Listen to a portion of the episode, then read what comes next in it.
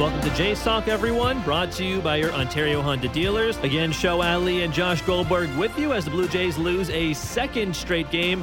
This time, a 7 2 loss to the Twins in the series opener over in Minnesota. And as Ben mentioned, you can text us 590 590, name and location, uh, so we can give you a shout out on the air. And Josh, you know, I'm uh, not really sure where we should start with this one because there are so many places we can start, right? Steven Matz only able to go three innings, uh, seven hits, two earned runs, two walks, six strikeouts. He threw 38 pitches in the third inning. He does escape a bases loaded jam of his own creation in the third, but even so, not the start you hope for, and not the start we talked about in the pregame show. After his recent starts, Thomas Hatch only able to go one and two thirds, clearly aggravating uh, some sort of injury in the Brent Rooker at bat.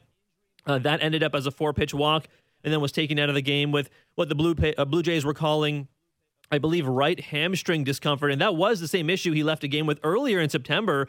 And then, of course, Lourdes Gurriel Jr., who is, I, I, dare say, arguably the team's MVP, at least in the month of September, gets his hand stepped on by Randall Grichuk, relaying the ball back into the the infield. Uh, looks like we uh, Grichuk, Grichuk's cleat cutting Gurriel's hand open. You can see the blood on the monitors. He had two stitches on his middle finger. The result was negative on the X-rays, which is always a good sign. But boy, it was a, a, litany of things that did not go the Blue Jays' way today, to say the least. Yeah, quite a night. Uh, domino effect of, of negative things happening. And I think it really boils down to the fact that when your starting pitcher only gives you three innings and nine outs, home or road, you're going to be in pretty tough to win a ball game. Sometimes you can if your offense comes through and gets the job done. The Jays only mustered two runs on 11 hits. They left, uh, I believe, 11 on base which is obviously, you know, not going to get it done in any way, shape, or form. It was just not a crisp game by by any means. And like I would caution against really sounding the panic button. You know, there's still a game back. Difficult loss. I think a lot of people looked at this series as one where taking three out of four would be really, really uh, ideal. And obviously, you'd love you would have loved to sweep, but you know, taking three out of four would be satisfactory. And now you got to win three straight to accomplish that. And you've got your three best pitchers on the mound, and the Twins are not a tremendous team.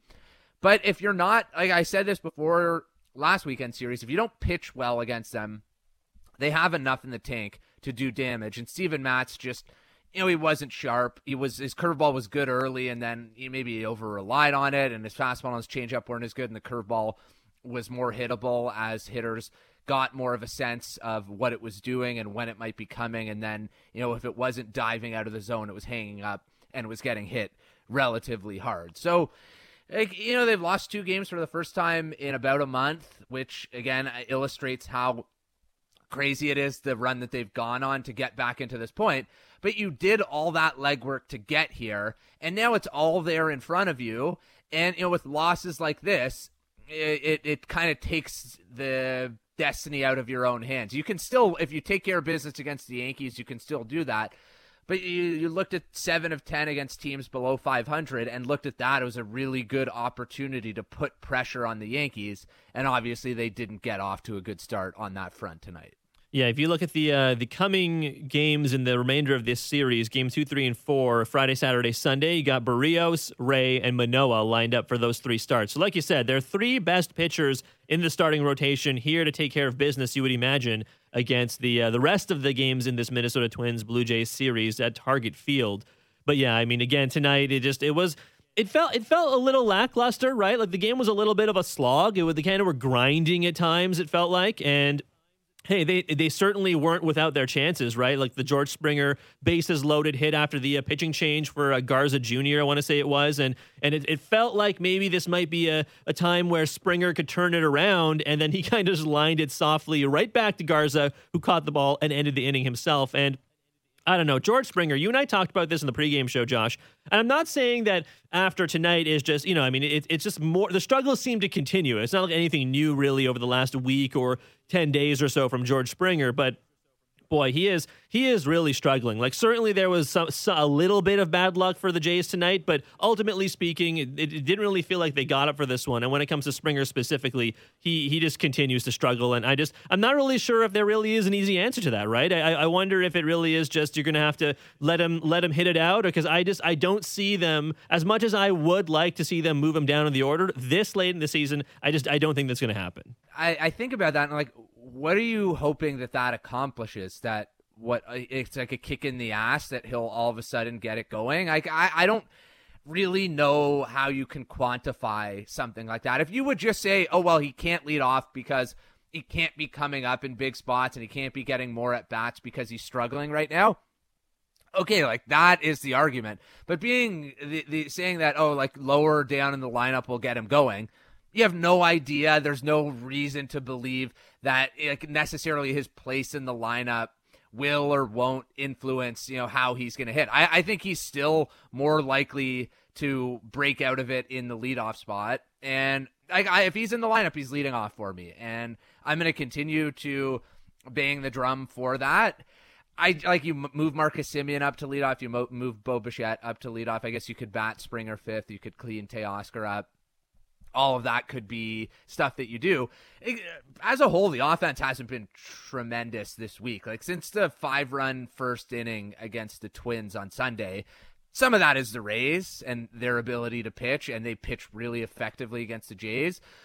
But it, they haven't been hitting for the last couple of games, and the pitching hasn't given them a chance in the later stages to put together a couple of hits and take the lead or come back from a one run deficit or something like that because they're in a multi run hole and it's just too big to, to dig out of. And I don't know if it's just as simple as well, if you move George Springer down the lineup, that everything will be simpatico and fall back into place. I don't think there are any easy answers. Like if it were up to me, maybe you give him an off day and, and a reset. But if Lourdes isn't in the lineup, you suddenly kind of need George Springer's presence just in your lineup and potentially also playing the outfield because you know then you're looking at Dickerson and, and Grichuk being in there and then like where's Kirk playing? Is he catching?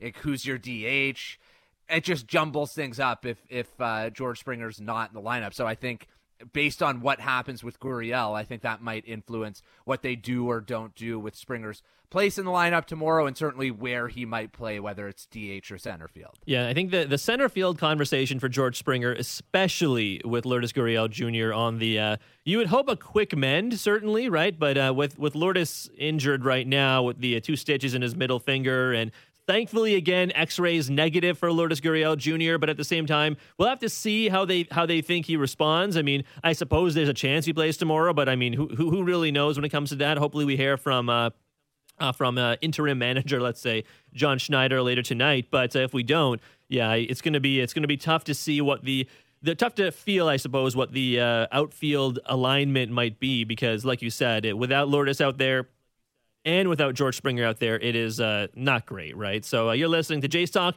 presented by your Ontario Honda dealers. Show and Josh with you for another half an hour, just slightly under half an hour or so until the top of the hour. And uh, Josh, I wanted to talk a little bit about um, certainly Julian Merryweather. And Merryweather is an interesting case, right? Because for this game, you know, it, it, was. I think there's a real question as to when he came into this game, why the answer was Merryweather and not virtually any other pitcher available in the, for the game at, at, that point, right? I mean, I know you you tweeted about it. Uh, why not Nate Pearson at that point? And I think based on their body of work that we had seen since Merryweather had come back, I mean.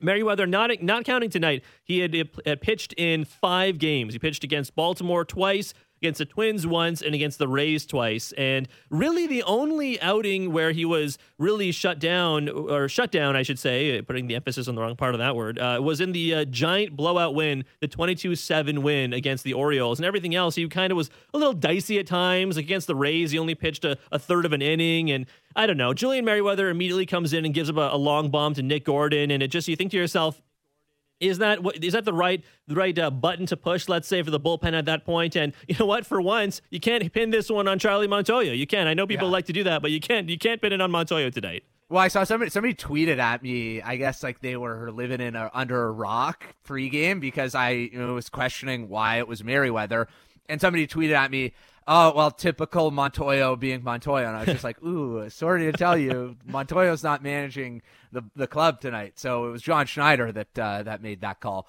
But I, I wouldn't have gone to Merryweather in that spot. You know, a lot of people would say, like, go to your leverage guys, go to Richards, go to Cimber. Fifth inning, I know one run game. I would have just gone to Nate Pearson in that spot. And you know, like if we want to really highlight Merryweather, the fact that he was going to a changeup when Nick Gordon was unable to really hit his fastball. I understand, you know, you can't just say, oh, well, keep going fastball, keep going fastball. But situationally, that type of hitter the likelihood of Nick Gordon getting on top of 97 or 98 in the zone, like on his hands, was very low. He could catch up to a changeup, especially if you hang one and he's thinking fastball, and that's exactly what happened.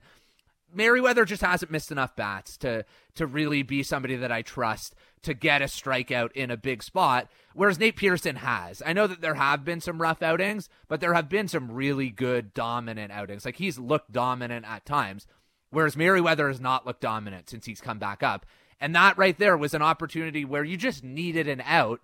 And I have more confidence right now in Nate Pearson's ability to do that job and get that out than I do with Ju- Julian Merryweather. And right now, Merryweather's a a mop up guy. Like you're, I I can't green light using him in any situation right now where the ball game is in any sort of jeopardy or the game is in the balance or anything of that sort. Uh, that's and that's a bummer. That's a real bummer to talk about because Julian Merryweather back in his I guess it was four appearances back in April of this year, which seems like an eternity ago from in a baseball uh, baseball standpoint, but he was phenomenal, right? And I just, I again, I don't have any proof uh, for this any, any in any way, shape, or form, but it, really does feel like Julian Merryweather was one of the many guys. And again, he, it's not like he would be the only person in in the entire sport of baseball for this to have affected, but it just really feels like he, in addition to having to work his way back from injury, Merryweather is also someone who has been hit hard by the crackdown on the sticky stuff, right? I mean, you look at all the,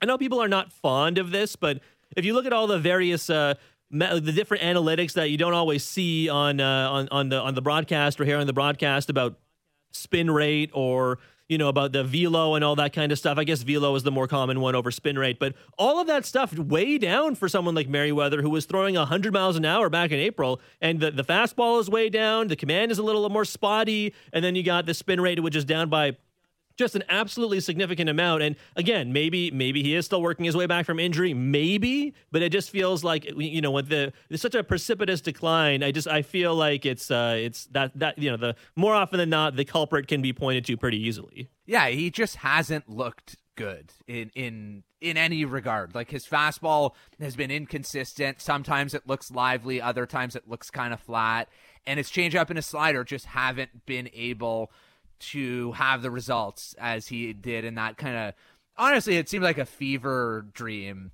Uh, those four innings early in the year, and yeah. it could just be as simple as spin rate plus injury plus whatever else, long layoff, rust, what whatever uh, you want to call it. But he's just not getting the job done right now, and that was a relative leverage spot. You know, the fifth inning, it's it's hard to go to one of your big guys. I wouldn't have been upset with it, but I would have given Nate Pearson a shot. I think Nate Pearson's earned the opportunity to pitch to the eight hitter with two on and two out in the fifth inning, and I thought that was a misstep tonight. I see a couple of texts on the text line. We'll get to the rest of the text uh, after the break here, but I do see a number of texts, maybe like two or three, about uh, people questioning the idea that Montoyo did make the call uh, to go to Merryweather. And I'll, I'll, just say this: I'm pretty sure, Josh, and you, no. you can, yeah, you can correct me if I'm wrong on this, but I'm pretty sure you cannot communicate with the team if you are in the clubhouse. I think that's an MLB rule, and I mean no. certainly you can question uh, if the, if the if various teams uh, circumvent that rule, if, and if you want to, but the rule is they cannot communicate with guys uh, if, from the clubhouse to the dugout. So that's why we're going on the uh, no Mont- Montoyo did not make that call there. Yeah, they don't have like some Morse code system that they're using. like you know, uh, Schneider's got an earpiece in, and and Montoyo's like using some telegraph system in the back, or they're not texting, they're not on the phone during the game. I think it's probably one of those situations where you know John Schneider is Charlie's kind of go-to guy. He's his, he's his lieutenant in a lot of respects. He's in the foxhole making a lot of those decisions. So the fact that he made that call, you could probably assume that Charlie would have gone the same route. Yeah. Like I think that they're on the same page. It's a collaboration. It's an inclusive process. I don't think anything would have been all that much different if Charlie was in fact managing the team tonight. But like it, it didn't work out. It just did not work out, and I didn't think it was a justifiable decision. Like you, you could say, if you're not using Julian Merryweather in that spot, when are you using him? And that's the answer. I'm not using Julian Merryweather when the game is is on the line. I'm just not going to do it. Yeah, I think that's fair. I think that's that's where we have to fall on with Julian Merryweather and with the with with the season being where it is in crunch time. I think it's going to be hard for fans to feel comfortable seeing Julian Merryweather come out in basically any situation that's not a mop up role at this point, like you had said earlier. But uh, you can keep sending us your text 590 590 name and location. We'll give you a shout out on the air. We'll get to the rest of those after the break. And uh, Show and Josh here, we're here until for another 20 minutes or so. But Jays Talk continues after this on the Sportsnet Radio Network.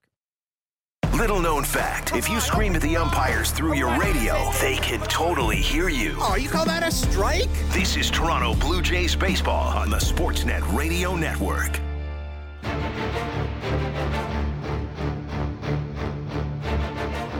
Welcome back to Jays Talk, brought to you by your Ontario Honda dealers. Joe Alley and Josh Goldberg here with you as the Blue Jays lose a second straight game, this time a 7 to 2 loss to the Twins in the series opener over in Minnesota. And, you know, guy we haven't talked too much about, Josh.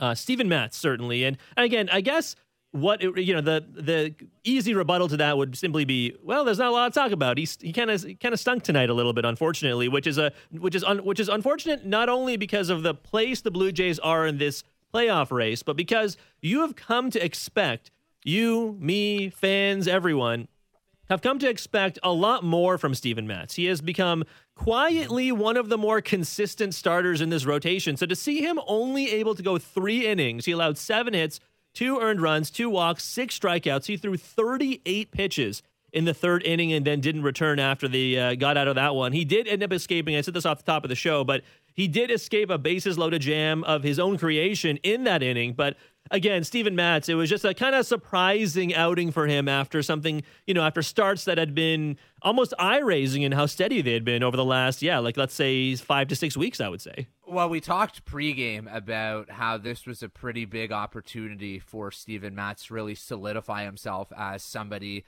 that you would start against the Yankees. And I, I still think that you could feel okay about it, but you're definitely more concerned that he struggled the way that he did tonight against an inferior lineup uh, in Minnesota. They're still they're not by that much. It's not when you look at some of the numbers, they're not a significantly worse offensive lineup uh, than the New York Yankees are. But in a big spot, coming off of his roughest start in a while, like how great do you feel about Steven Matz pitching probably the first game of that Yankee series? So I think you have a question to answer right now, which is you know, what direction do you go? Does the remainder of this series kind of inform or influence your decision a little bit uh, in terms of how you do and where you are in the standings? I don't know if it should, but I think you're probably looking at Ryu coming back or Matz making that start. And I still think it's probably Matz, considering the fact that, yeah, he wasn't good tonight whatsoever, but he still has been more consistent and won't be coming off of an injury uh, and trying to pitch out of a, a, scuffle and a slump like Ryu is. So I still think if you had to choose between the two, it's Matz, but it's less clear cut than it would have been had he had a quality outing tonight. So let, let's just say, for the sake of argument, we'll get to the text here in a second, but let's just say, for the sake of argument, Josh, that Ryu only spends the minimum amount of time on the uh, on the IL. Hit the neck injury certainly. Uh, the the the front office and, and Charlie Montoyo saying a couple days ago when he did go on the IL that the forearm tightness or what have you that he was talking about after the Baltimore start that wasn't an issue. It's just the neck thing. And that it wouldn't hopefully be any longer than the minimum time. So let's say it is the minimum time and he is available for the Yankees series. Do you do you pitch him in that series, considering what's on on the line, what's at stake against specifically the New York Yankees? I don't think that I do. No. Yeah, I think oh, that's isn't that a crazy thing to say? That's that is a wild thing to say about Hyunjin Ryu at this point in his career. And I, I think that's that's where I fall too. It's really unfortunate because I think even even if it is well, I, I want. I don't want to say it's. It's. I don't think it can be Stripling because again, Stripling since coming off the oblique has looked pretty, uh, pretty not good as well, right? It's just. It's just that all of a sudden, the Blue Jays starting rotation has gone from being pretty solid, I would say, pretty solid to very solid, all the way down to a little shaky, if only because Berrios, Ray, and Manoah are lined up against the rest of the Twins, and the three game series against the Yankees are more likely than not the guys we're talking about when it comes to a Stripling Ryu combination or someone else. Not going to be Hatch probably after another hamstring injury, and then of course Steven Matz as well, which is absolutely wild. I think that the Yankees, as it stands right now. I know that there might be some inclement weather in Boston, so that might change the rotation. But I think it's scheduled to be Kluber, Cole, and Cortes uh, Tuesday, Wednesday, Thursday next week uh, against the Blue Jays. And like I, I don't know how intimidated you should be by that. You know, the Jays have had success against Gerrit Cole. Corey Kluber's been up and down since he's come back from the injured list. Nestor Cortes is good. Like uh, he's good. Somehow, some way, he's been excellent. Yeah. Even though he's a real funky type of pitcher. But I still think it's it's Matz if you have to choose one. There's just a lot of downside with Ryu. There might be more upside with Ryu starting than with Matz.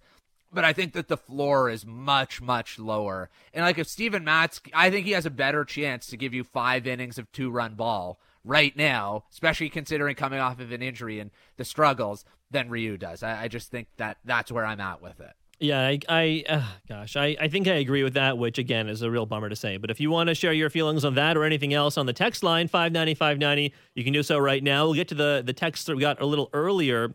Um, I see a couple of texts about George Springer. And again, we did have the George Springer conversation in the first part of this show, Josh, but I'll just read these couple of ones to you here. Uh, Ray from Aurora, moving Springer out of the leadoff spot would take the pressure off him. I have watched him a lot. Doesn't look close to being the great leadoff hitter he was. He is pressing like crazy. If it figures it out, then back up to leadoff again. And then Dwayne from Toronto, uh, Dwayne texting in to say, when healthy, George Springer has been one of the league's best leadoff hitters since September 13th. Springer has, and I'm, I'm trusting that you're right on these stats, Dwayne. I'm just going to read these uh, that you texted in. But uh, since the 13th, he has a 100 batting average.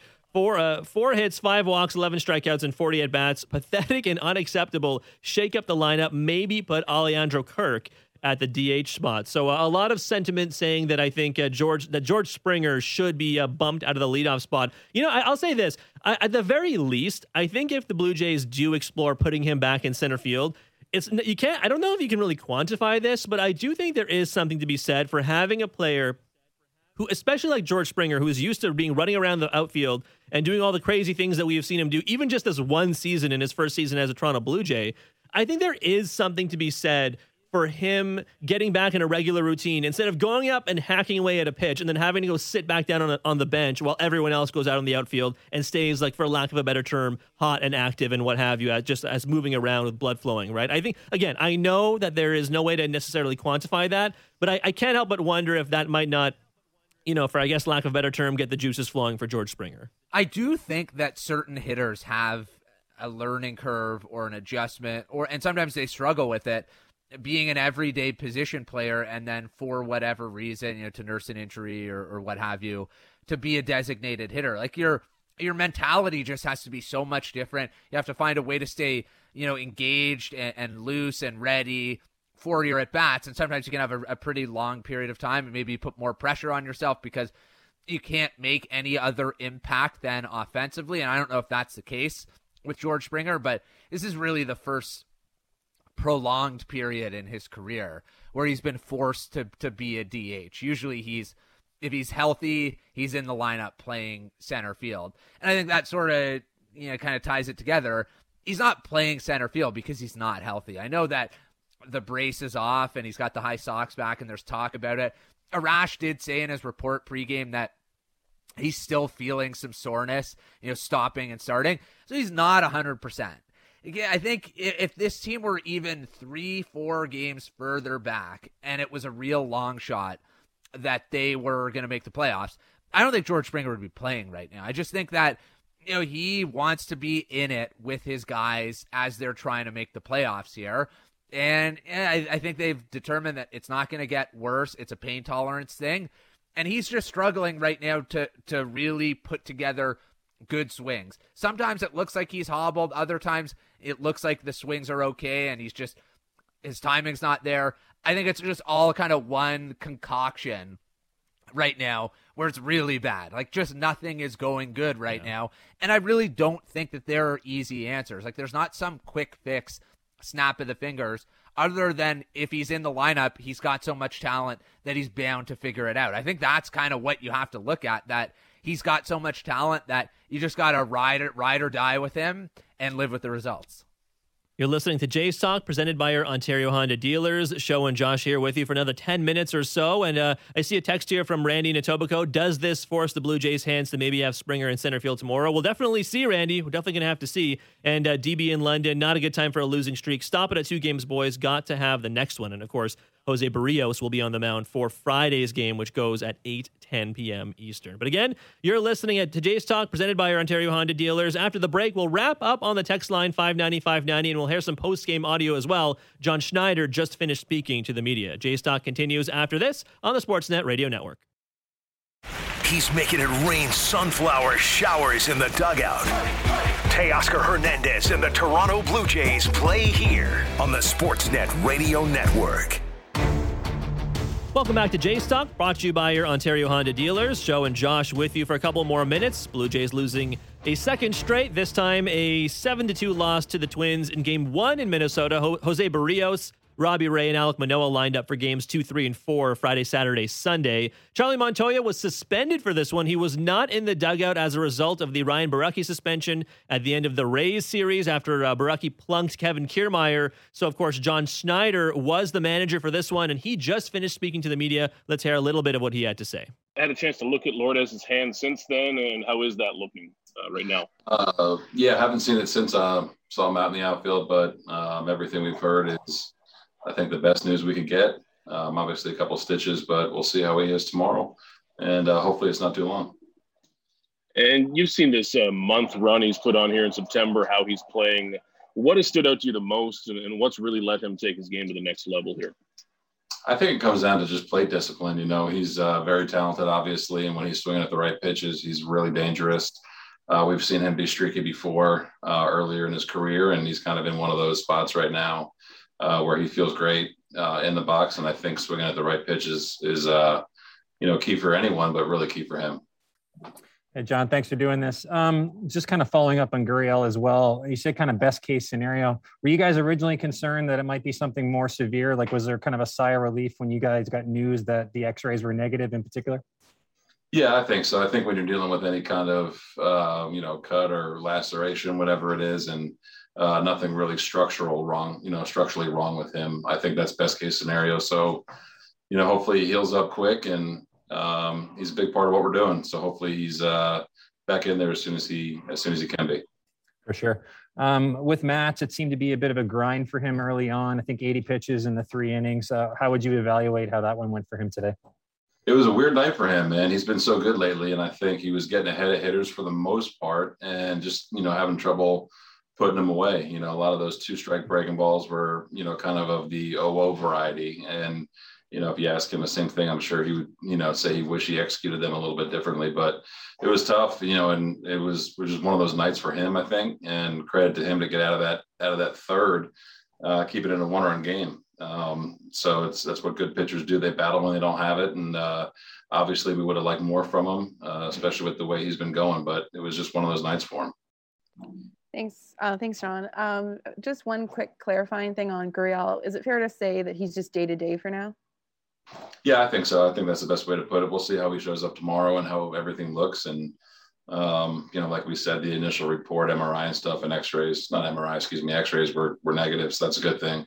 Um, so yeah, see how he is tomorrow. And hopefully it's not a really long absence for him. That's John Schneider speaking to the media. Spoke a little bit about Steven Matz there, Josh, but mostly we got the piece of the availability where he's talking about Lourdes Gurriel Jr. And as we said uh, earlier on Jays Talk, uh, Gurriel, two, I believe, two stitches on his middle finger and negative on the x rays. So uh, John Schneider saying, you heard it there, everything we heard is the best news we could get. So uh, good news for Lourdes Gurriel Jr. And again, may, probably don't see him tomorrow at this point. So we'll have to see what the uh, lineup card looks like. Maybe George Springer does play center field and alleviate some issues out there in the outfield. But uh, de- probably, I don't. Want, I was going to say definitely, probably not going to see Lourdes Gurriel Jr. for tomorrow. Maybe even the day after. Yeah. Well, I guess like you first see that and you hope it's not anything broken or, or anything of that sort. Honestly, just I, I still can't believe the way that that happened. Like he tries to get out of the way, and you know Randall makes a throw, and it's just like of all the ways that that could happen, it to derail the momentum that Gurriel's having this month with 30 RBIs, tying the franchise record set by Kelly Gruber. It's just kind of a microcosm of what happened tonight. And now it's just about not letting that fester. And, you know, Jose Berrios pitched beautifully the last time out on Sunday against this same Twins lineup. Yeah, I should have no reason to to feel like he won't be able to back that up because uh, since he made those mechanical adjustments, he's been excellent. And this again is why you made the deal for him to give you quality starts and pitch you to wins when you need the most. And the Blue Jays really need him to be good tomorrow. Yeah, Jose Berrios very likely to get a very warm ovation from the Target Field crowd tomorrow, I would imagine. Of course, his uh, former team that sent him away to the Blue Jays at the trade deadline. But Jose Berrios on the mound. Bailey Ober schedule, Josh. On the other hand, what are you expecting the Blue Jays to be able to do after not being able to hit very many meatballs tonight? You would expect to see, uh, I would imagine, you would expect to see more of that from Bailey Ober uh, on the other side of things for the uh, for the Twins at Target Field tomorrow. Yeah, well, they got to Bailey Ober for four and four innings the last time they saw him. I, I never know how much to put into a, like the same pitching matchup uh, the next time through when you have this kind of scheduling quirk where you see the, see the same team. You know, who does that benefit? Jay's just got to have better at bats. They got to get back to what they were doing for the first half of September because uh, the bats are going to need to get going in a big way uh, if they want to reach their goal of making the postseason. Always good stuff from Josh Goldberg. He and I will be back tomorrow evening for more Jays talk. Three more games against the Twins Berrios, Ray, and Manoah lined up there. We're here all weekend for this Jays Twin series as well. But you have been listening to Blue Jays Baseball, powered by Jack Links. Send hunger down to the minors and feed your wild side. Jays lose it 7 to 2. Berrios coming to the mound. Bailey Ober going for Minnesota. For Tom, Ben, Josh Santos, Josh Goldberg, I'm Show. Thanks for once again listening to another edition of Jays Talk. We'll talk to you tomorrow night.